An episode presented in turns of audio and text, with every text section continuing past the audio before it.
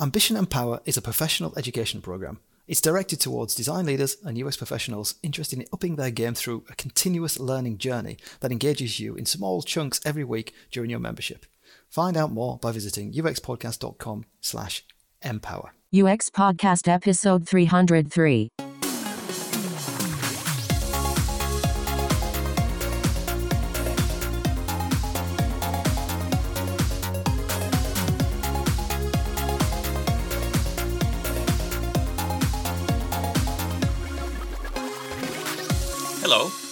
Per Axbom. And I'm James Royal-Lawson. This is UX Podcast. We're in Stockholm, Sweden, and you're listening to us all over the world from Macau to Bulgaria. Steve Fleming is a professor of cognitive neuroscience and runs a neuroscience lab dedicated to the study of self awareness at University College London. His team, the Metacognition Group, is one of several working within the Wellcome Center for Human Neuroimaging, located in an elegant townhouse in Queen Square in London. This whole thing with saying neuro is quite hard, isn't it? Anyway, the basement of their building, um, and I love the fact it's a basement, um, houses large machines for brain imaging. And each group in the centre uses this technology to study how different aspects of the mind and brain work, how we see, hear, remember, speak, make decisions, and so on. His research focuses on the science of self awareness, and last year, Steve published the book Know Thyself The New Science of Self Awareness. To set the stage, uh, because this is a design podcast, and as designers, we talk a lot about behavioral science, we talk about cognitive biases, and some designers love applying the ideas of nudging, while others liken this sort of to the removal of autonomy. But can you help us out with an explanation of what metacognition is and how it fits into this broader idea of how we as humans make decisions? Sure. So metacognition literally means cognition about cognition or thinking about thinking. So it's the capacity we have, this weird and wonderful capacity we have as humans to reflect on and know something about the operation of our own minds. So an example of metacognition would be realizing that you might not know enough when you're revising for an upcoming exam, for instance. So that's a metacognitive assessment of how much you know. And that has consequences for how we behave. So if we think we don't know enough, we might then continue to study rather than put down the books. And we think metacognition operates across many different um, domains or areas of the mind. So we can think about not only our memories, but also how well we're performing in different areas of life. We can think about whether we've made a good or bad decision. We can think about whether our physical or cognitive capacities might be changing in older age or in disorders, uh, brain disorders, for instance. Um, and in re- relation to decision making, so and autonomy, we think that it plays a big role in what it means to be a self aware, agentive human being because, in a sense, being able to endorse, reflectively endorse the courses of action that we have chosen and say, not only have I made this choice, but I want to be doing what I'm doing right now, that we think is foundational to autonomy. It's not just me that said this, quite a few philosophers have made this point that reflectively endorsing our choices might be central to what in folk psychology we refer to as free will. So this is this is a, a personal performance evaluation that we you know we do constantly, I guess, with ourselves. Exactly, exactly. So we think that it exists on a local timescale. So you might kind of think to yourself, "Oh, I've just forgotten to do something that I should have done this morning, for instance, that that's a realization, self-realization that we failed at on some local level. But then also you can have metacognitive beliefs that extend over a longer time scale. So we might think to ourselves, "Hang on, is you know, is my vision failing? Do I need a new pair of glasses?" That's a metacognitive assessment about a physical uh, capacity. So there's various timescales of metacognition, but they all share this element of being a self-assessment. So I guess we're we're not aware of some of them then, because like I mean I've just got new glasses because you know, for the first time in a long time the my, my kind of base eyesight has kind of changed, and and that's taken me a long time to actually accept, understand, I guess, the concept of it. So I suppose this this stuff that's happening constantly. That if I reach out for something, does that mean that if I kind of miss reaching out, then I might not reflect on it at first, but I have kind of somewhere deep down reflected on it. Yeah, so so I think the the distinction you're drawing there is essentially between what we refer to as implicit or unconscious monitoring. And some people, there's debate over terminology here. Some psychologists refer to that as unconscious metacognition. Other people say, no, that's not what we mean by metacognition. It's just something that's still monitoring what we're doing, but at a lower unconscious level. It, I think that's just a semantic debate, really. But essentially, the idea which I outline in the book is that we have self monitoring processes going on at multiple levels within the system.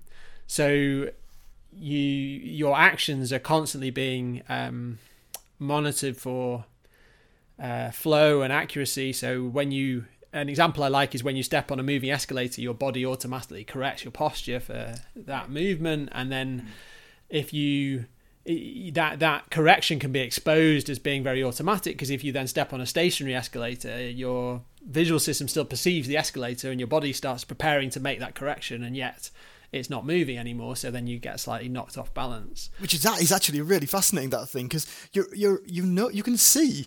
I mean, it's it's one of those frustrating things. It's like, come on, body. I mean, I can see it's not moving, but you're you're so deeply trained to use that tool as an escalator. Exactly. So we've we've built up this association over the years with that postural correction of stepping on an escalator and mm. the, the you can see the the learning process there you know when i take my three year old son on an escalator he hasn't learnt that yet so he stumbles when it's moving whereas i would stumble when it's stationary so there's that kind of exposure of the learning of self monitoring at the lower levels yeah. and that's what i refer to as essentially autopilots for the mind. We have this self monitoring level at an uh, going on below the surface. It keeps our mental planes flying straight and level. And then at certain points that self-monitoring process becomes conscious. When we start thinking to ourselves hang on i've made an error there or i've gone mm. off hmm. track. Or you actually need glasses. It's not that, it's not that they've changed the type in the magazine. And i think in the book you talk about this as making and updating predictions and you this is related to dopamine which I'll, i also found fascinating because there's this myth about dopamine that i'm hoping you'll help us kill now yes so dopamine has often got uh, popular press for being the reward chemical, but that that has some truth to it, but it's it's oversimplifying what dopamine is doing in the brain. I should say first of all that we're still learning a lot about what dopamine and other neurotransmitters are doing in the brain, so the story is not finished yet. But what we think dopamine is doing is signaling some kind of error on our predictions of what the world is going to be like. And so, an example of this would be if you go into a new coffee shop, you don't know what quality of coffee they're going to serve you, and so your expectations are relatively low. They serve you really good coffee, you would get a positive, uh, what's called a prediction error signal. So that is a reward in a sense. It feels good to get that good coffee, but it, and it's better than you expected it was going to be. So then you get a positive dopamine spike. But then over time, you learn that that's going to be the type of coffee you get from that shop, and there's no error in your expectations anymore. So it's still rewarding to go and get that cup of coffee, but your dopamine won't be signaling any change in your predictions anymore. And this was shown in uh, really amazing experiments by a neuroscientist called Wolfram Schultz, who's now in Cambridge, who recorded from dopamine neurons and showed that they showed this prediction error like signal. And what's really even more fascinating is that that prediction error like signal is exactly what um, computer scientists have been saying for many years is needed to train reinforcement learning systems. And now these kind of RL reinforcement learning systems are used all the time in artificial intelligence um, programs that learn to play chess and Go and so on. So there's a real consilience there between AI research and neuroscience research. I think this is absolutely fascinating with dopamine because uh, from a design perspective, you know, for years now we've been there's been this whole talk of delight and kind of like you know making experiences that delight the users, and and dopamine's come up in those kind of discussions. And what you're saying to me there though is because it's a, a, re- reward for discovering an, an, an, error, then you know you're getting dopamine uh, because something is kind of you know not what you expected, and that we're painting as a delightful thing. Oh god, the, exactly what you said, the good coffee. But at the same time, you could get just a bigger hit from a poor experience that is as surprising. Well, so it's it's still signed. So if if you get a you can get a negative prediction error. So if I thought it was going to be really good, but now I get poor coffee, my dopamine neurons will then decrease in their response. So it's still a signed thing. So it, positive is good and negative is Yeah. is bad. But what I think it, it exactly as you say, like I think it has implications for how we think about the subjective experience of joy and and and and well-being um, and there's some work that a colleague of mine who used to be at UCL he's now at Yale uh, Robb Rutledge has been doing to look at people's moment to moment subjective ratings of how happy they feel in an experiment where they're receiving different small rewards where he's tightly controlling in a reinforcement learning framework the expectations they have in that task. And what he's found is that their happiness in the experiment is not linked to the long run wealth that they're accumulating. So they accumulate accumulate more money over time. Instead, it's very tightly linked to this prediction error signal. So essentially, if you have a certain expectation and that you get more than you expect, then you get a bit more happy, and and vice versa. And so I think this this matches with everyday experience that we might accumulate more worldly goods, but we rapidly then reset our expectations. Um, after a while, they don't make us happy anymore, and we have a certain baseline level of expectation. Then we need something that violates that in a positive way to get that kind of spike again. So, what would be the benefits of improving our, uh, I don't know, metacognition skills? Uh, uh, per se, would that actually improve our well-being or our relationships to other people? It's a good question. So, what link this might have to well-being, I don't think has been fully unpacked yet. I I think that there are certainly um, functional benefits for daily life in terms of how metacognition helps us make better decisions because it helps us cr- to realize we might have um, made an incorrect uh, call and revise that, revisit that. It helps us to temper the um, rigidity of our beliefs by realizing that we might not have all the answers and we should listen to other people's opinions.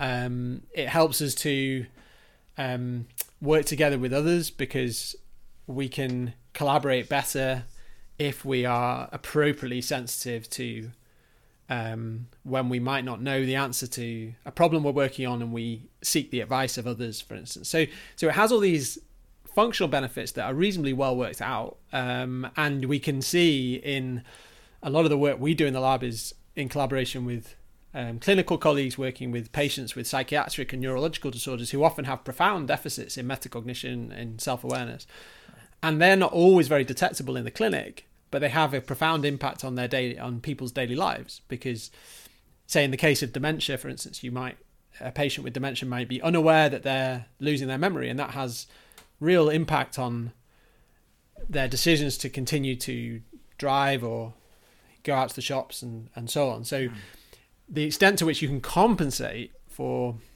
say changes or deficits in cognition and performance is very dependent on metacognition. So that clearly has a functional benefit. But then there's also potentially another side of this coin, which is that if I'm very aware of the potential for getting things wrong, then in theory that could have a negative consequence. Maybe I engage in more regret or rumination on whether things are going well in my life and so on. And I think that connection hasn't been fully explored. It might be hmm. there, but it hasn't been as well unpacked in the sciences hmm. as the benefits of metacognition for for function for daily life function. I said hmm. that's that's the whole thing where you're you're observing the thing, you you, you are the thing being observed. So it kind of you're impacting yourself with your own you know, own observations of how you're performing and how you are. Yeah, so I mean, we do know that in is is well established in depression and um, some forms of anxiety that people engage in a lot of rumination. Um, so the way I, I I think rumination is connected with metacognition. It relies on similar psychological machinery, but the way I see those being different is that you can think of rumination as being the quantity of metacognition you engage in. How much do I tend to think about myself and my own mind?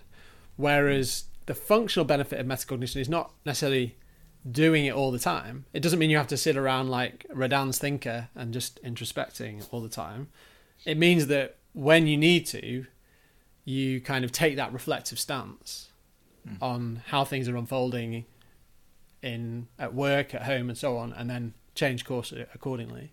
Because I know you write about how the gains of metacognition are really nothing compared to the downsides of losing it, and that's what you sort of touch upon now. You've also talked a bit about how it helps you understand other people, which also creates this platform for a better, more fair society, perhaps. Uh, and at the same time, uh, what you're also saying a bit now, if, if you're ruminating, that can also lead to losses. And at the same time, as we, we, we're actually criticizing society today and saying that we don't have enough time for reflection because it, it's, this appears to be a luxury. so there's a balance going on here that's really difficult. Yes, no, there is a balance. I mean, just Yeah. to pick up on one thing you said there about understanding others, yeah, we think that that's another very um, important component to the way that metacognition provides a platform for social interactions because there's growing evidence that the ability to reflect on and think about ourselves might share neural and cognitive machinery with the capacity to think about other minds, so what psychologists refer to as theory of mind. Um, and it's clear that when you want to engage in a nuanced two person interaction, when you're collaborating with someone, for instance, you want to be appropriately sensitive to what you bring to the table, so that's metacognition. But you also want to be aware of what the other person's skills and failings might be, so you can navigate that interaction well. And I think this happens all the time in a in a workplace context. So the effective people are the ones who can kind of go with their own view when they think it's the right thing to do, or defer to others when they think that someone else has got a better handle on it. Uh, uh, this this is something I really wanted to bring up now. The you said theory of mind, or I think you refer to it as mind reading uh, as well. And from you know, from a designer perspective, um, I mean, I was I was kind of struck by that whole uh, idea of mind reading, and and reflected on how how much mind reading I have to do as designer, because you know, it feels like that it's not just kind of collaborating in a team that when you're designing services, digital services and, and websites and so on, then I'm going, I'm having to do a level of mind reading which is well outside of my, my mind and, you know, even outside of the, the realm of people I can come in direct contact with. Yeah, so I feel like in especially in creative work where we're trying to think through how someone else will see what we're creating. So a work of fiction or even even the extent to which I I find this happens when I teach that I need to think really hard about what my students' view of the world is and try my best to get out of what I know. And I find it incredibly difficult, and I think a lot of people do. That essentially you need to lose your knowledge, you need to build a new model of how the world is being seen from someone else's perspective. Mm. And the facility to do that allows you to then, I guess, unlock new experience in in other people because you can then create that new experience, the new way of seeing the world, uncontaminated by your own pre-existing perspective. And I think you know the great the great novelists clearly do this all the time because they they're able to essentially construct a world that is brand new from the reader's perspective that is relatively uncontaminated by um, the writer's own view of things.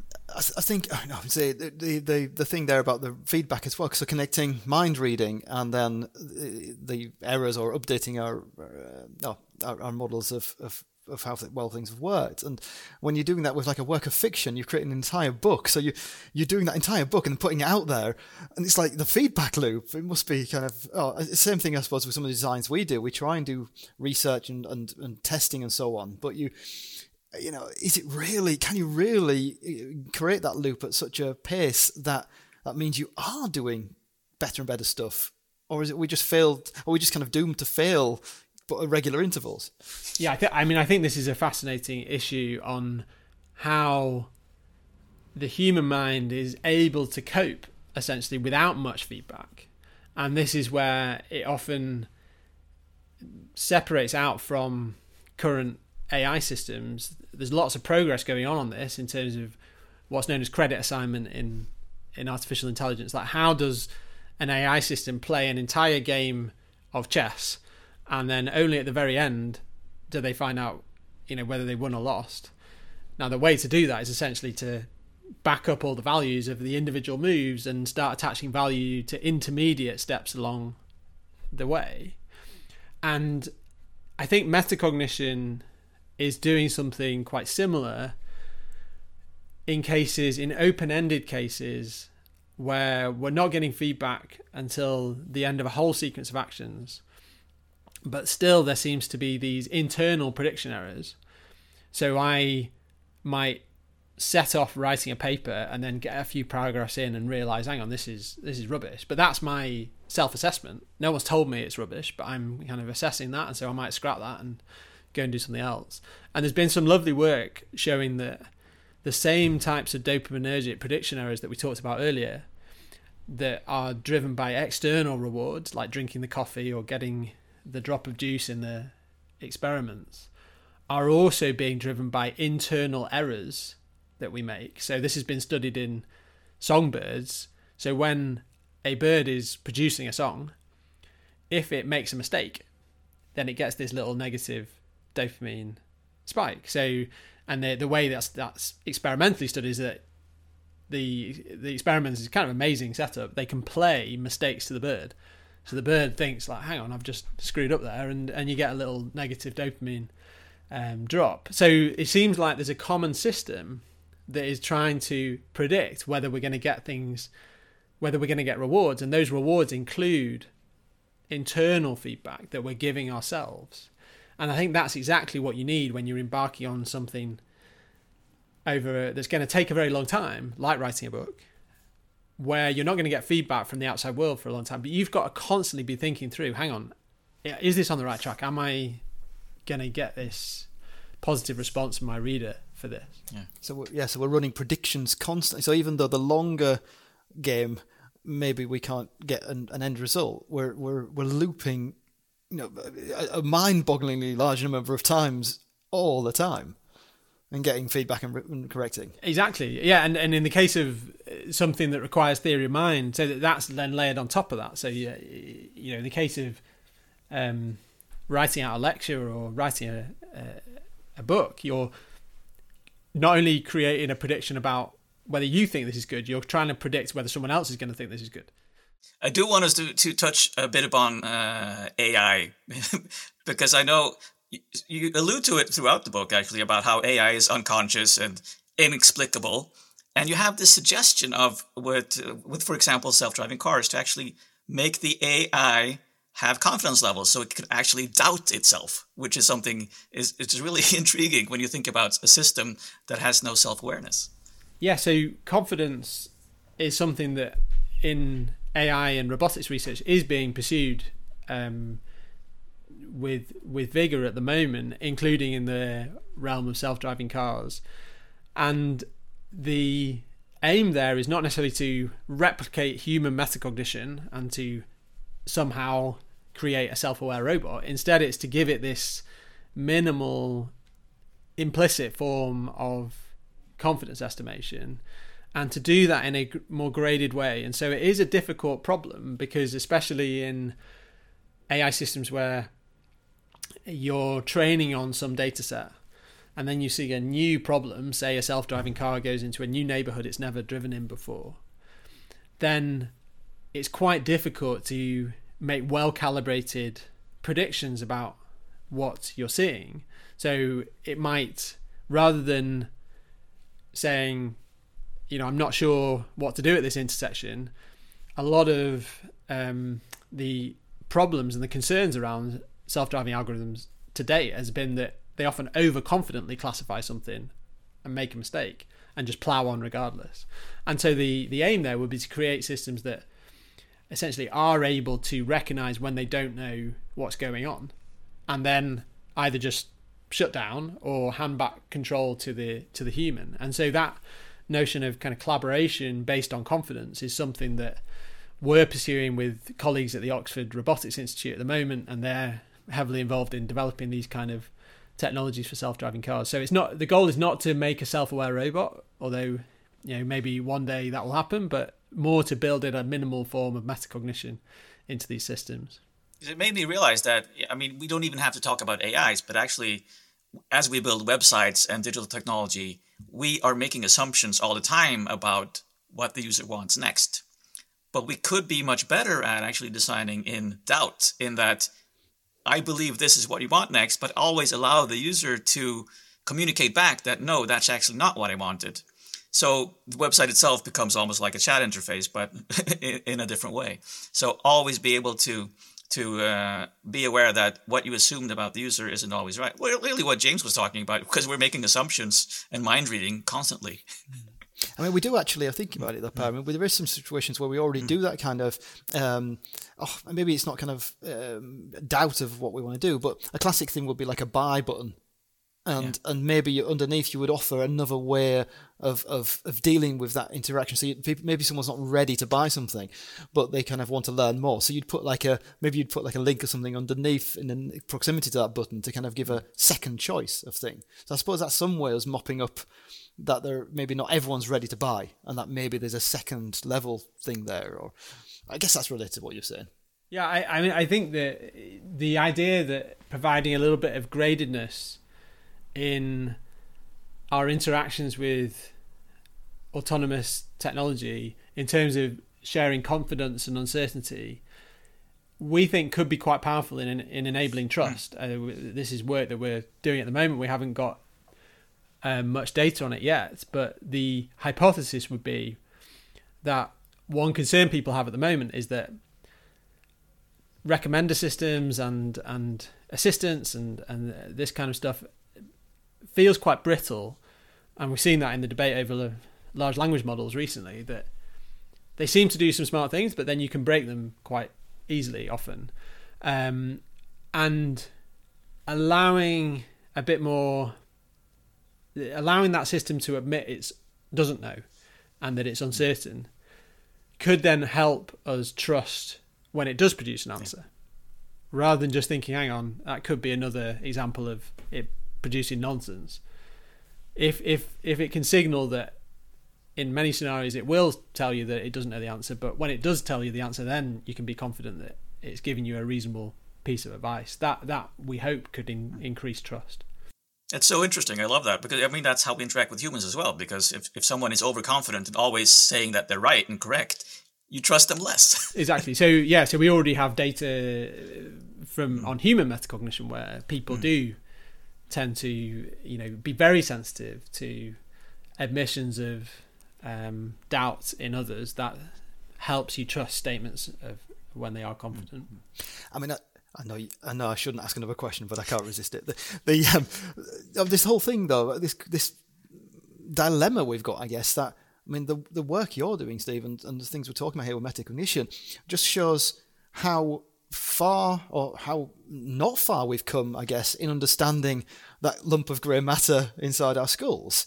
And, at the same time now, we've got global computing systems and global algorithms and stuff that's that's steering our lives uh, you know, I get getting a bit nervous when we kind of. I'm excited and I think it's fascinating the stuff to do with metacognition and mind reading and theory of mind and so on. But oh my god, that kind of you know dilemma now when we're facing rolling out all these massive um, algorithms when we we they don't have the feedback mechanism, they don't have the metacognition. Yeah, no, I mean, and also, yeah, it, it, we haven't talked so much about the the human brain, but it's absolutely true that I mean, a lot of work we do in our lab is basic science on using brain imaging technologies to try and understand how metacognition works um, at a relatively coarse scale. So we use non-invasive imaging like functional MRI to look at different regions of the brain and the patterns of activations there when people are engaged in these kind of self-assessments. And it's complicated. There's you know it's a distributed system. It's not straightforward to understand what different parts of that network are doing, and that's a lot of the ongoing work we're doing in our lab. But I think what is increasingly becoming clear is that facility faculties like metacognition just the capacity to have conscious experience and to communicate that experience to others. This is not the same thing as being smart and being intelligent. So consciousness and intelligence used to we used to think back in you know 50 years ago a lot of psychologists would have put those two things hand hand in hand and that was the origins of say the Turing test the idea that like you know you can from Alan Turing's proposal that a machine can pass as, is essentially met the bar for being human like if you can have a conversation with it and it can mimic being human. Now large language models can essentially do that now but that bar has now shifted. And i think part of the reason that bar has now shifted is that we recognize as a field as a society that what it means to be conscious and to be self-aware is actually very different to running a lot of numbers and then coming up with a plausible answer. Um, and so I think the big frontier in AI and neuroscience going forward is going to be to understand what is missing from that um, picture and and why. And I I don't think we should necessarily be seeking to build that consciousness aspect into the machines if we find out what it is. But I think we need to be sensitive to that difference. Can I? I'm going to finish off. I think this is actually taken from your your, your book, um, Steve. Our perception of the world is a controlled hallucination, a best guess of what is out there, and, and I think that, that that is a really nice kind of reassurance that you know a controlled. I don't know. maybe some people find it scary, but a controlled hallucination. But that's kind of what we're living through, isn't it? Yeah. So that, that yeah, that's a quote from um, Anil Seth's book, uh, Being You, which is also uh, highly, I would highly recommend it. is is more focused on consciousness and um, essentially how you know what, what what constructs this this experience we have of the outside world. But I think it's increasingly becoming clear from neuroscience that we don't just passively perceive. Where the brain is not just a passive recipient of sensory data from the eyes and from the ears and so on, we actively construct um, what is out there based on our experience.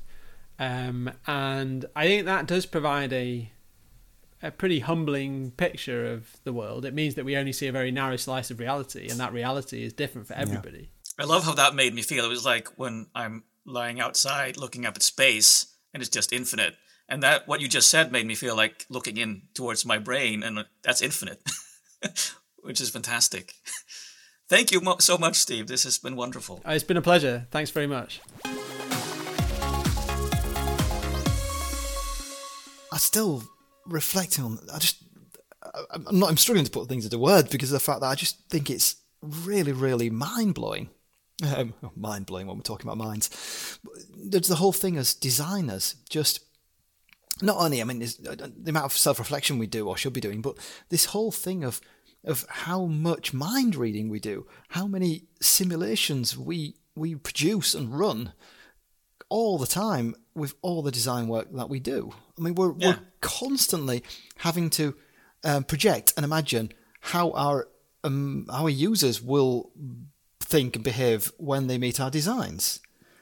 And even when we see how they meet our designs, we are interpreting their behavior and their thoughts and what they're saying constantly all the time as well. Yeah, yeah. So I mean, we just because okay, it's one thing when you're doing mind reading of um, people that you're that you know, you know, people in your team. There, you're doing have constant amount of mind reading projections about okay, how will they respond when I present this design suggestion to them? Mm. How how will they respond when I when I you know do X or Y in my team? Um, but when we move you know a degree away from that, and then we're talking about how will uh, a manager that I've you know of, of some kind of um, um, key person in my organization that I've never met, how will they respond, and maybe my understanding of how they respond is based on other people's projections who've been shared with me. And then we get onto you know another level away from that, our actual users that maybe we meet, maybe we don't meet, maybe we just meet them mm. through an A/B test or or some kind of like analytics interface. So you're you're projecting then how they will respond and behave with your interface. So, yeah. So what I'm realizing there, we, we, we are aware that the more we learn, or the more I know, the less I know. Because so we're diving into this topic with Steve, and he's actually explaining a lot of the stuff of how the brain works. He goes into depth on that in the book. Uh, but what that makes me realize is I know less. I know more about that area, but I now know less about how other people function because it's I'm realizing so much, becoming so aware of how all of the things I'm doing constantly are just my interpretations. It's just what I'm seeing is not reality. It can only exist because I'm thinking it. Yeah, the reality you experience, Per, is individually it's your reality. Right. So uh, thinking about it, it's it's not always good to become this aware because what it means is I'm supposed to, in like in a client situation or when I'm selling my services, be really, really confident in that if we do this based on research, this this other thing will happen. That's sort of what I'm promising. That's sort of my profession. Uh, but the more I understand about how our brains work, the less confident I become. Yeah, and, and the more you realise that you know we're we're looking for things that the the other the, the person we're communicating with will expect to be heard.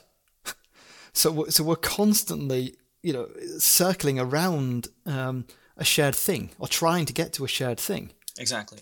And I think a really good example of this is, is something that he also has an example in his book is about, uh, we sort of know because we talk about this in UX, uh, about eyewitness reports. Uh, so if you have an eyewitness report, trusting that becomes really, really difficult depending on the situation and context and the amount of time that has passed since the event happened. Uh, and you have to realize that what we are experiencing with users as well are eyewitness reports. They are telling us about their experiences. But how true are they, and how are they affected by our questions and our, our reasoning? And if there are other people involved, are they affected by those people as well? It reminds me of of um, all the eye tracking I used to do years ago. Um, mm. That you know the way where way I did research of eye tracking was that you record someone using or doing a task, but you wouldn't talk to them mm. and wouldn't interrupt them while they were doing it, and then you'd play the recording back to them so could, they could see their own gaze across a website, and they they'll be surprised many times of of what they looked at and how many times or how you know how much attention they paid certain things on the page because mm. their subconscious well their subconscious are dealt with it not their conscious yeah. um, so it was always interesting to have a dialogue around um, you know, I suppose they were theorizing of why they looked at that thing and what their subconscious was doing um, but mm. yeah so much at um, at work here that we're not fully in control of I, re- I just realized that this is something that he also has written about in his book. This paradox wherein uh, to trust someone and see them as a leader and, and, inspiring others to follow your lead means that you have, have this image of really highly confident assertiveness. But that's not what makes you a good leader because what makes you a good leader is the ability to reflect and understand these things that we've been talking about today uh, which means that you need to ha- sort of hide that part of yourself that you are always doubting everything and uh, in your outward profile i'm sort of hoping based on our episodes talking about uh, imposter yeah. syndrome talking about also about being introvert and how that's a good leadership skill uh, that perhaps this image of how you have to be to be a good leader is changing. Really hoping. well, it has, it has to, to, But we've got, we've got layers yeah. and layers, mm. and, and maybe even yeah. centuries of expected behavior that's been mm. baked into our our, our minds um, yeah. that needs to be unpacked. God, being a designer is a hard job. Maybe being a brain surgeon is easier.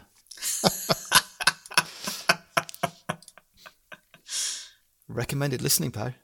Ooh, you've picked a, a good book here for recommended listening. I mean, I mentioned imposter syndrome and uh, that other one I never just forgot which one I mentioned. But you have picked out uh, 245 cognitive bias with David Dylan Thomas. Yeah, it was a wonderful chat with David, and the um, yeah. and again, this episode is explaining more of, of things related to cognitive bias um, on a on a neuroscience level. Um, and that conversation with um, with David um, is is pra- practical, I think, for designers. Yes. And dealing with biases. Exactly, that's a good one to to, to feel more confident that it is it is you, you can do the right thing. We can work with it. And if you'd like to contribute to um, funding or producing UX Podcast, then visit uxpodcast.com slash support. Um, or just email us or something and say, hey, I'd like to help out. Remember to keep moving. See you on the other side.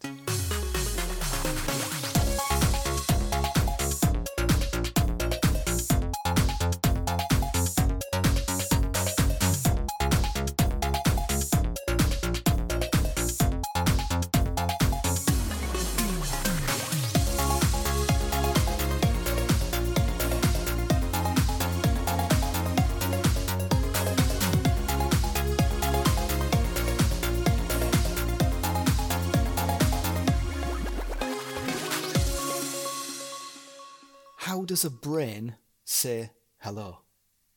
I don't know, James. How does a brain say hello? With a brainwave.